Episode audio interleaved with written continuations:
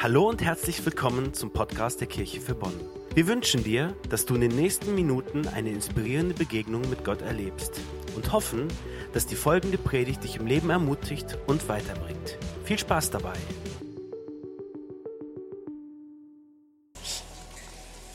Ich freue mich mit euch über das Thema Zeit heute nachzudenken. Unser Sohn Daniel macht gerannt. Er ist ein ziemlich anhänglicher Typ. Das heißt, er lässt seine Mutter, seine Mutter und seinen Vater nicht so schnell los. Es fällt ihm schwer, sich von uns zu lösen. Und um ihm diesen Schritt etwas leichter zu machen, sich zu lösen, zeigte die Erzieherin ihm eine Sanduhr. Und der Deal war ziemlich einfach.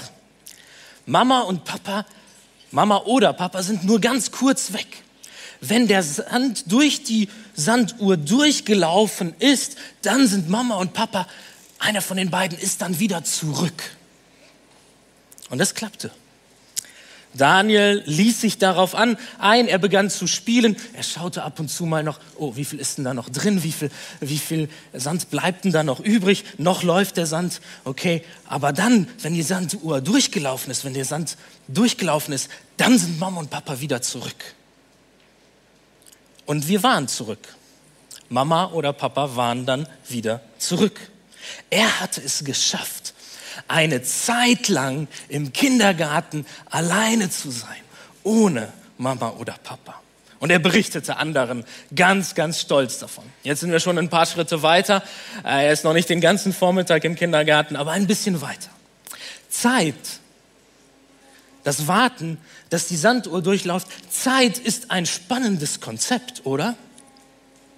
Wie kommt es eigentlich dazu, dass die gleiche Menge an Zeit so unterschiedlich empfunden wird? 15 Minuten etwas durchzuhalten, so wie, so wie Daniel durchzuhalten, ohne Mama und Papa da zu sein. 15 Minuten durchzuhalten, das können ganz schön lange sein. 15 Minuten aber ein wenig zu entspannen nach einem langen Arbeitstag, ein ganz kurzes Nickerchen zu machen, sind wie ein Wimpernschlag vorbei.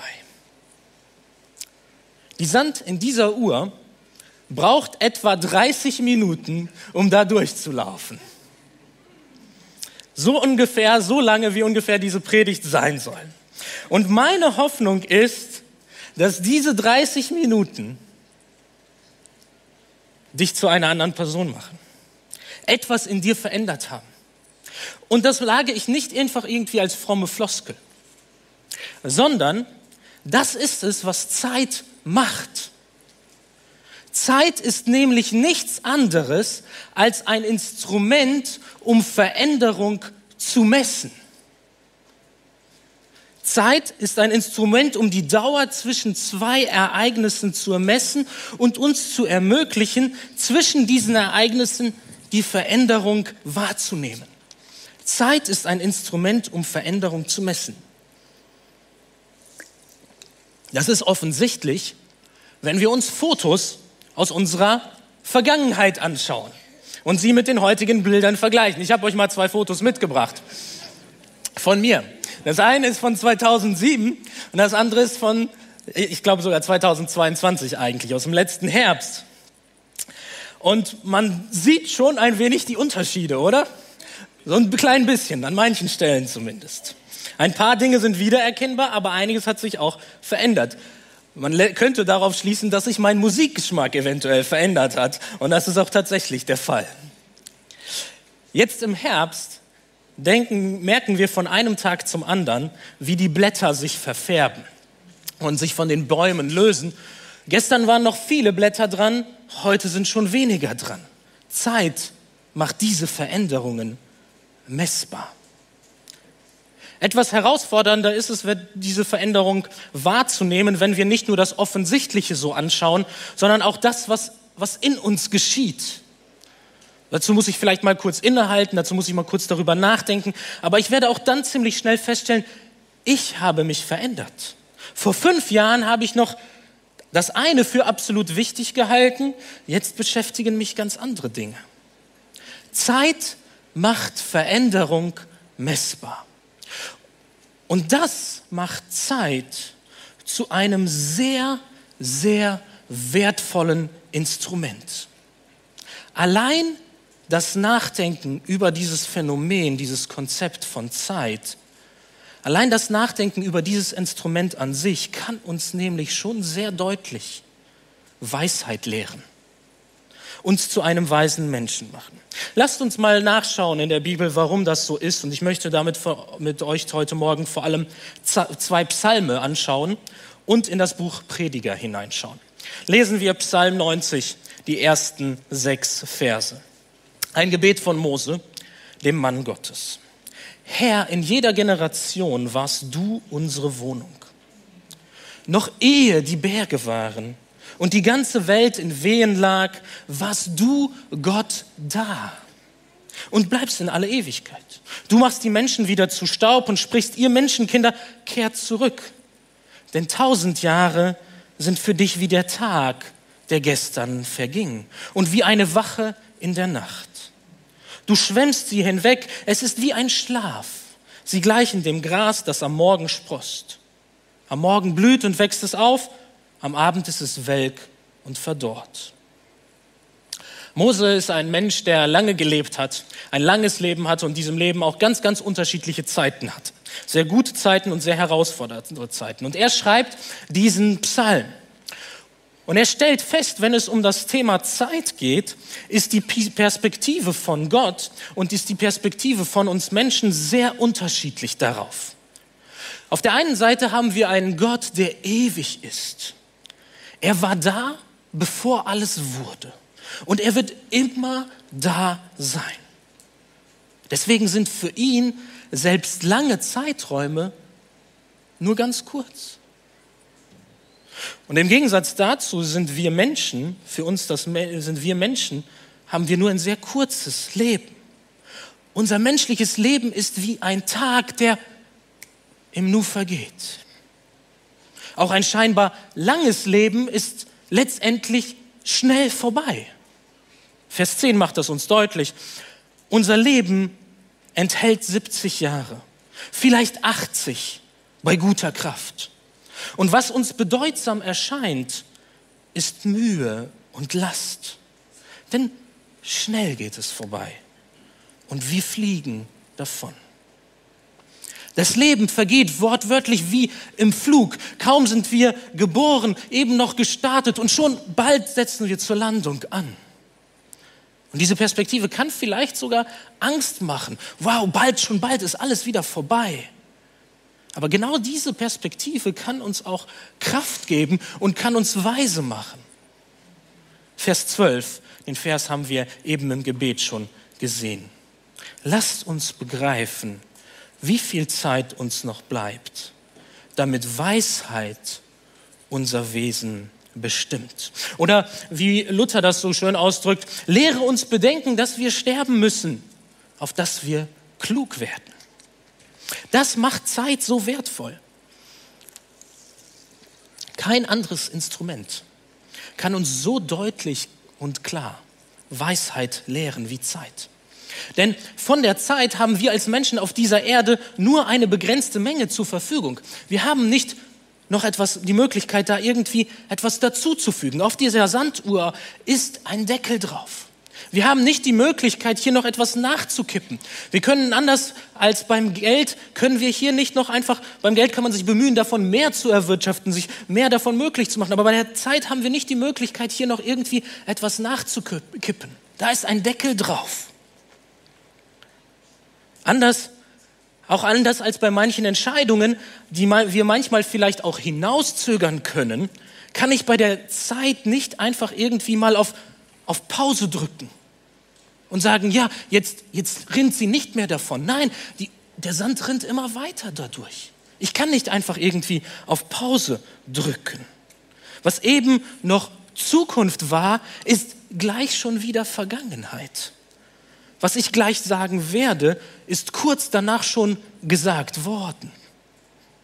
Zeit ist das knappste und damit das wertvollste Gut, das wir haben.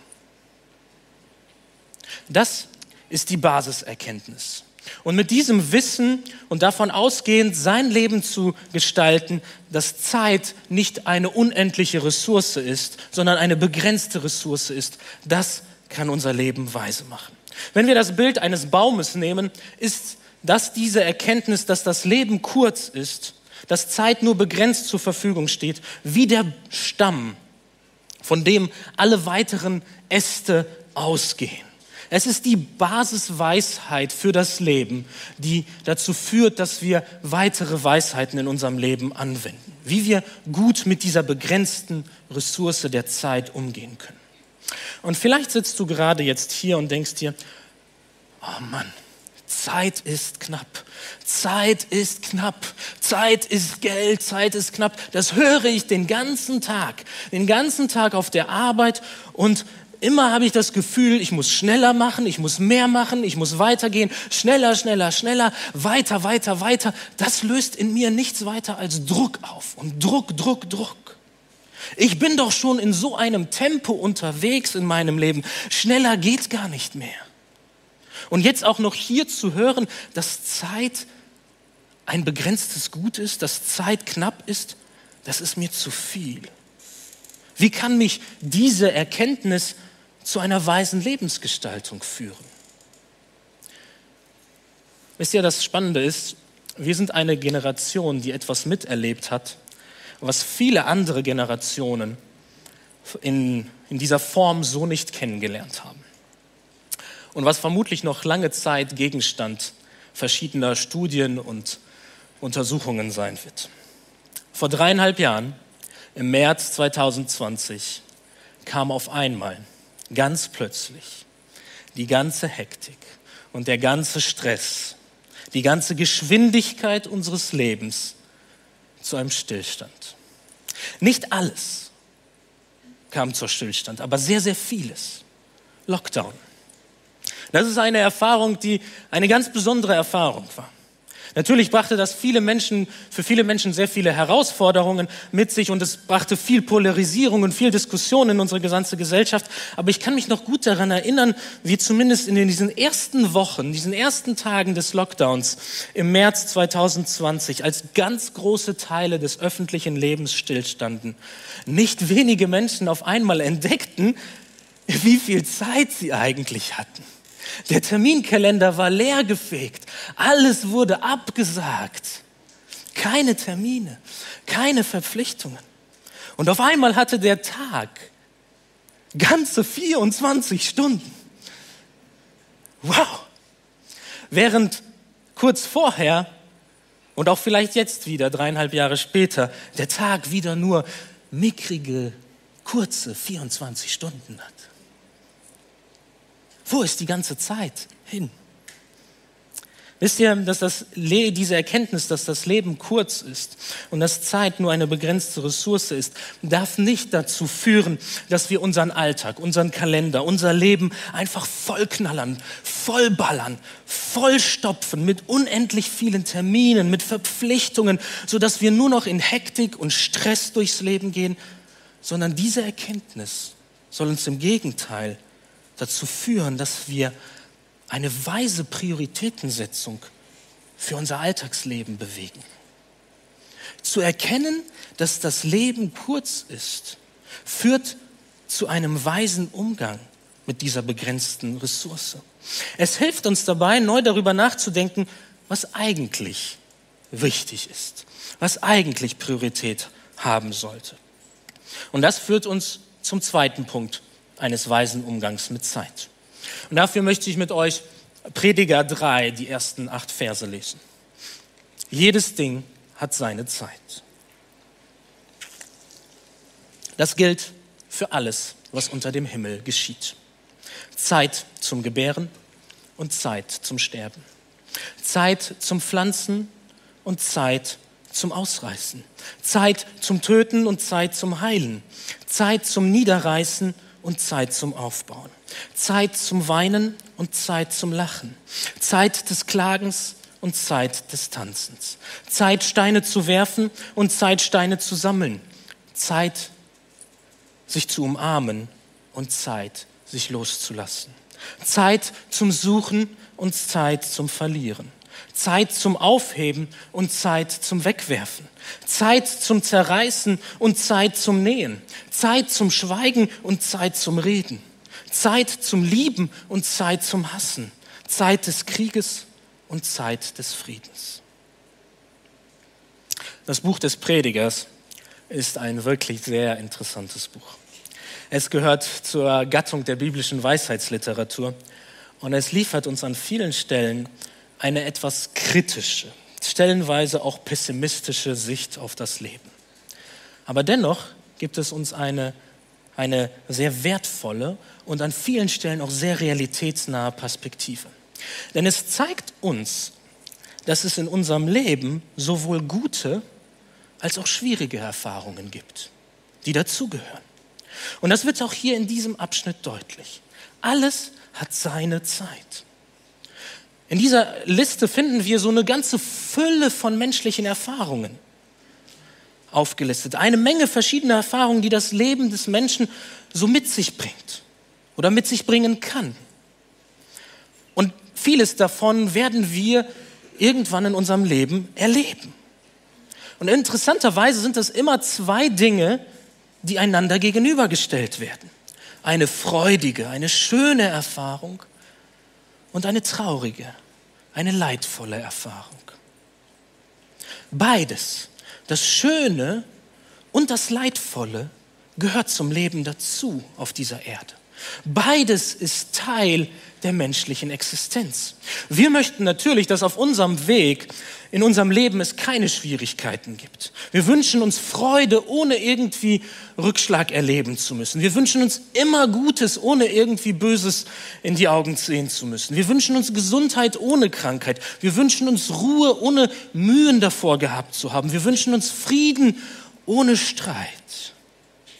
Aber das entspricht nicht der Realität der menschlichen Erfahrung.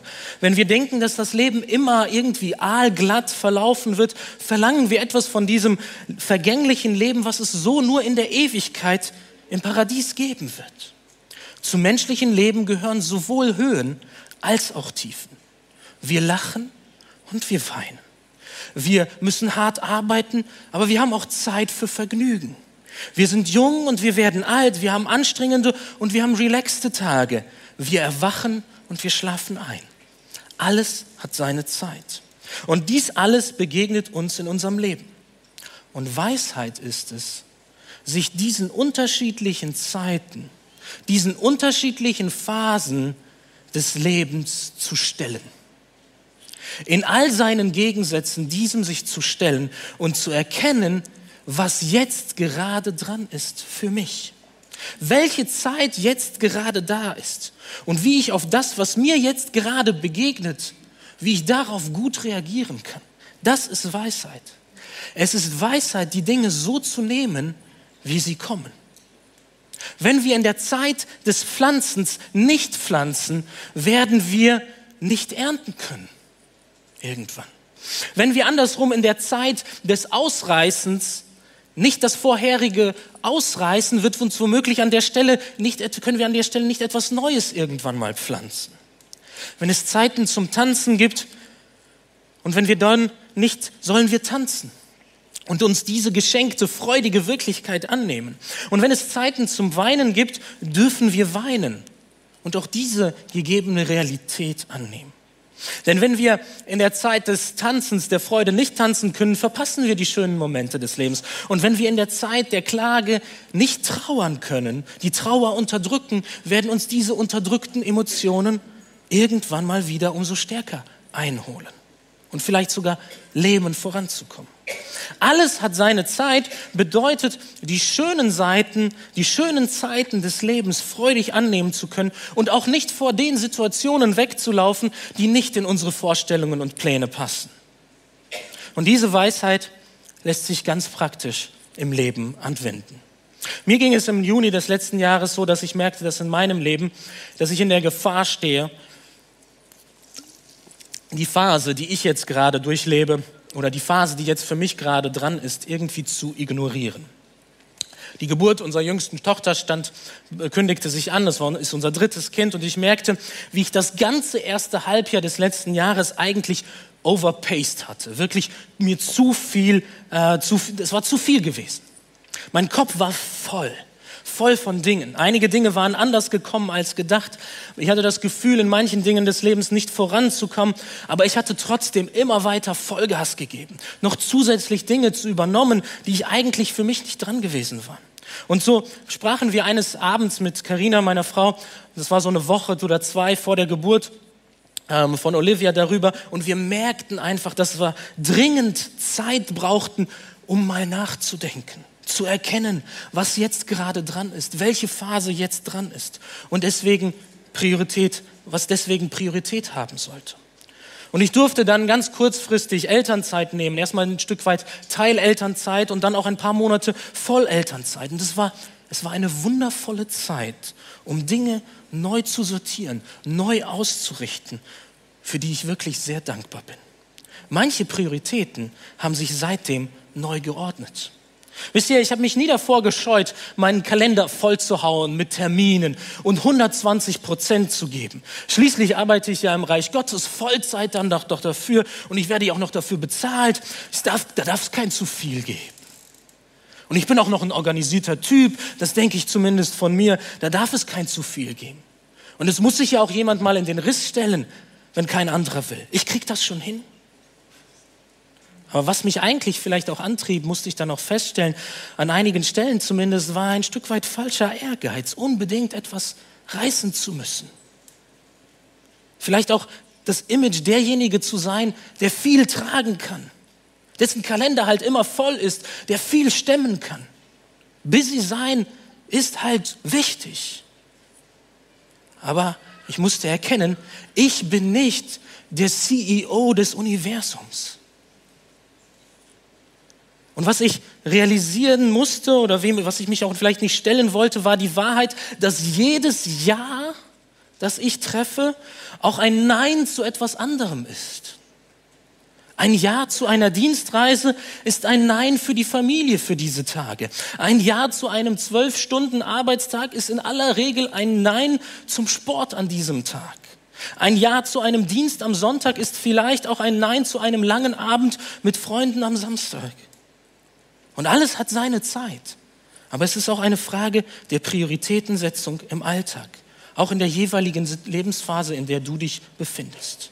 Unser Leben verläuft in Phasen, in Seasons. Und ich möchte dich einladen, dir heute etwas Zeit zu nehmen, um für dich zu erkennen, was in dieser Season, in der Phase, die du gerade erlebst, durch die, du gerade gehst, was jetzt dran ist, was jetzt Priorität hat. Weisheit bedeutet, sich den unterschiedlichen Phasen des Lebens zu stellen und zu erkennen, was in dieser Phase dran ist. Wenn wir das Bild des Baumes nehmen, ist das die Weisheit, sich den unterschiedlichen Phasen des Lebens zu erstellen und zu erkennen, was dran ist, wie die Äste. Sie geben dem Baum Gestalt. Sie geben dem Baum Gestalt und Ausrichtung.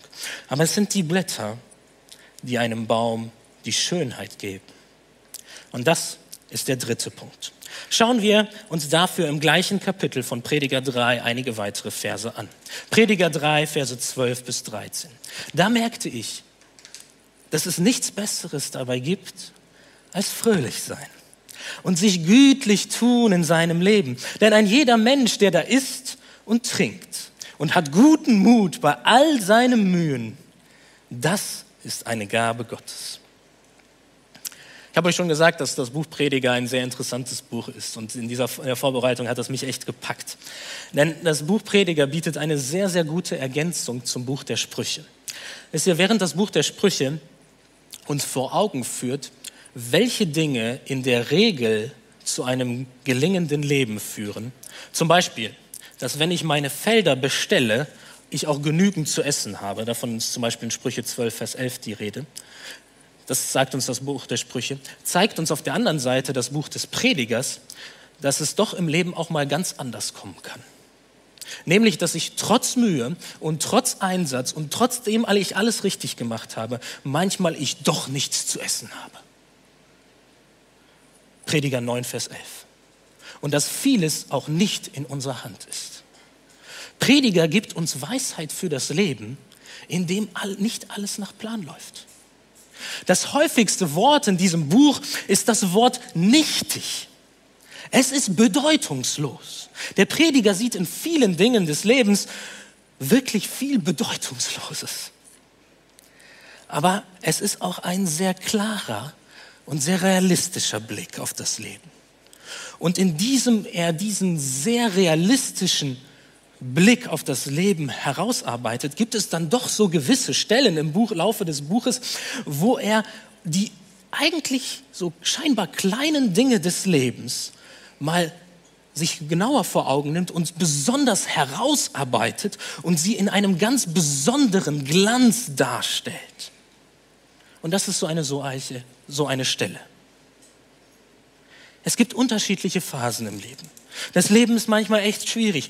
Aber weißt du, was das Leben angenehm und lebenswert macht, sagt der Prediger? Wenn es gelingt, wenn es dir gelingt, dich in den unterschiedlichen Zeiten des Lebens, in den schönen und in den schwierigen, dich über die kleinen, guten Dinge des Lebens zu freuen. Das gibt dem Leben Schönheit. Das ist eine Gabe Gottes. Das ist Segen. Wenn du bei all den Mühen, bei all deiner Plackerei, bei all den Schwierigkeiten dennoch guten Mut haben kannst, dich freuen kannst über die kleinen, schönen Dinge des Lebens. Auch wenn du Realitäten ins Auge sehen musst, die nicht schön sind. Denn das Leben ist voller Drehungen, voller Wendungen, die du nicht kontrollieren kannst. Und der Prediger sagt uns in diesem Buch, versuche nicht zu kontrollieren. Lerne es vielmehr, Dinge in offenen Händen zu halten. Denn du hast eigentlich nur über eine Sache wirklich Kontrolle. Und das ist deine Einstellung zum gegenwärtigen Augenblick. Darüber hast du wirklich Kontrolle. Das ist, was unserem Leben Schönheit verleiht. Wenn wir uns über die Dinge, des, die kleinen Annehmlichkeiten des Lebens Freude, freuen können. Und es immer mehr lernen, den verschiedenen Dingen im Leben mit Gelassenheit zu begegnen. Das ist nicht einfach. Deswegen ist es was wir, etwas, was wir lernen müssen. Und das will uns Buch, das Buch des Predigers nahelegen. Das sind die Blätter am Baum. Gelassenheit in allen Lebensphasen. Wisst ihr, das Gute ist, dass diese Gelassenheit nicht einfach aus uns selbst herauskommt, sondern eine feste Verwurzelung hat. Und auch in diesem Buch vom Bild fehlen uns ja noch die Wurzeln. Was sind also die Wurzeln? Wahre Gelassenheit in allen Lebensphasen kann nur gelingen, wenn du dein Leben, deine Zeit in Gottes Händen verwurzelt weißt. Psalm 31, Vers 16, da sagt David, und er befindet sich auch inmitten von Schwierigkeiten, er sagt, meine Zeit steht in deinen Händen. Wir haben am Anfang festgestellt, dass unser Leben endlich ist. Dass wir nicht in der Lage sind, diesem Leben irgendwie etwas hinzuzufügen, da irgendwie was nachzukippen, unser Leben zu verlängern. Es ist nicht in unserer Hand. Wir können das nicht kontrollieren. Aber wie viel leichter lebt es sich, wenn ich weiß, dass, dass meine Zeit, wie viel hier noch geblieben ist, in Gottes Händen steht, in der Hand des Gottes steht, den ich meinen Gott nennen darf. Wie viel leichter lebt es sich, dass es in seiner festen, in seiner starken Hand steht. Er ist der wahre CEO des Universums. Er hat das ganze Universum geschaffen und er verwaltet es und er kontrolliert es. Das, was ich nicht kontrollieren kann, hat er schon lange unter Kontrolle. Und das kann mich gelassen machen. Peter Strauch schreibt 1981 dieses bekannte christliche Lied, das von diesem Vers ausgeht. Meine Zeit steht in deinen Händen. Nun kann ich ruhig sein. Ruhig sein in dir. Du gibst Geborgenheit. Du kannst alles wenden. Gib mir ein festes Herz mach es fest in dir. Und diese Gewissheit hat die Kraft, unser ganzes Leben ruhig und fest zu machen. Es ist diese Gewissheit, die uns hilft, es immer mehr zu lernen, gelassener zu werden. Der ewige Gott hält meine Zeit in seiner Hand und er gibt dir auch eine Perspektive der Ewigkeit. Wer an Jesus Christus glaubt, geht nicht verloren, sondern hat ewiges Leben. Das sagt uns Jesus selbst in Johannes 3, Vers 16. Wer an Jesus Christus glaubt, geht nicht verloren, sondern hat ewiges Leben. Und mit dieser Zuversicht lässt sich jeder neue Tag auch als ein Geschenk von Gott mit Zuversicht leben. Das hat auch ganz praktische Auswirkungen auf das Leben hier und jetzt.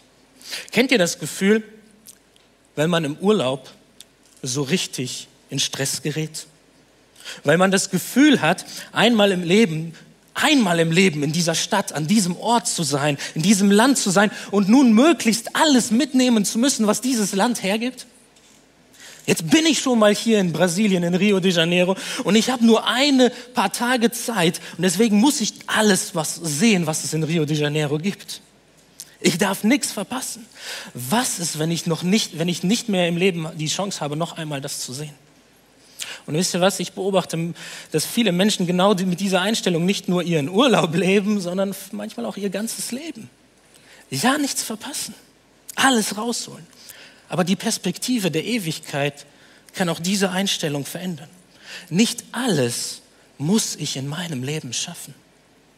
Und nicht in meinem Leben muss mir auch nicht alles gelingen. Denn mit meinem Tod wird das Leben nicht zu Ende sein. Es wird noch so viel Zeit geben, zu entdecken, zu gestalten und nochmal zu machen. Ich brauche nicht Angst haben, etwas zu verpassen. Wisst ihr, den Erzieherinnen von Daniel war es ganz wichtig, dass wir in dem Moment, wenn die Sanduhr abgelaufen war,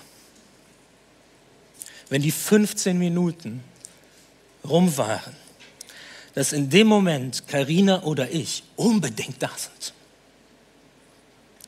damit Daniel das, sich darauf verlassen kann. Damit er spürt, dass sich das Wort der Erzieherinnen, dass sie wirklich ihr Wort halten, dass er sich darauf verlassen kann. In dem Moment, wo die Sanduhr abgelaufen ist. Wenn du Gottes Kind bist, kannst du dich darauf verlassen, wenn die Zeit auf dieser Erde irgendwann mal vorbei ist, dass Gott da sein wird. Unbedingt. Und er wird dich empfangen und sich über dich freuen, die Ewigkeit mit dir zu verbringen. In Offenbarung 1, Vers 8 lesen wir, sagt Gott über sich selbst, ich bin das Alpha und das Omega, der Ursprung und das Ziel, sagt Gott der Herr, der immer gegenwärtig ist, der immer war und der kommen wird der Allmächtige. Meine Zeit steht in den Händen des ewigen Gottes. Meine Ewigkeit ist sicher bei ihm. Nun kann ich ruhig sein und gelassen sein bei ihm. Amen.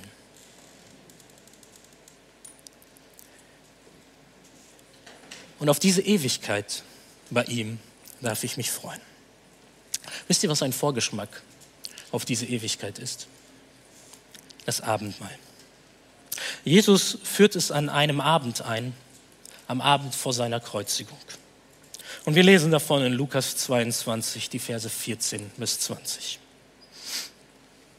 Und als die Stunde kam, setzte er sich nieder und die Apostel mit ihm.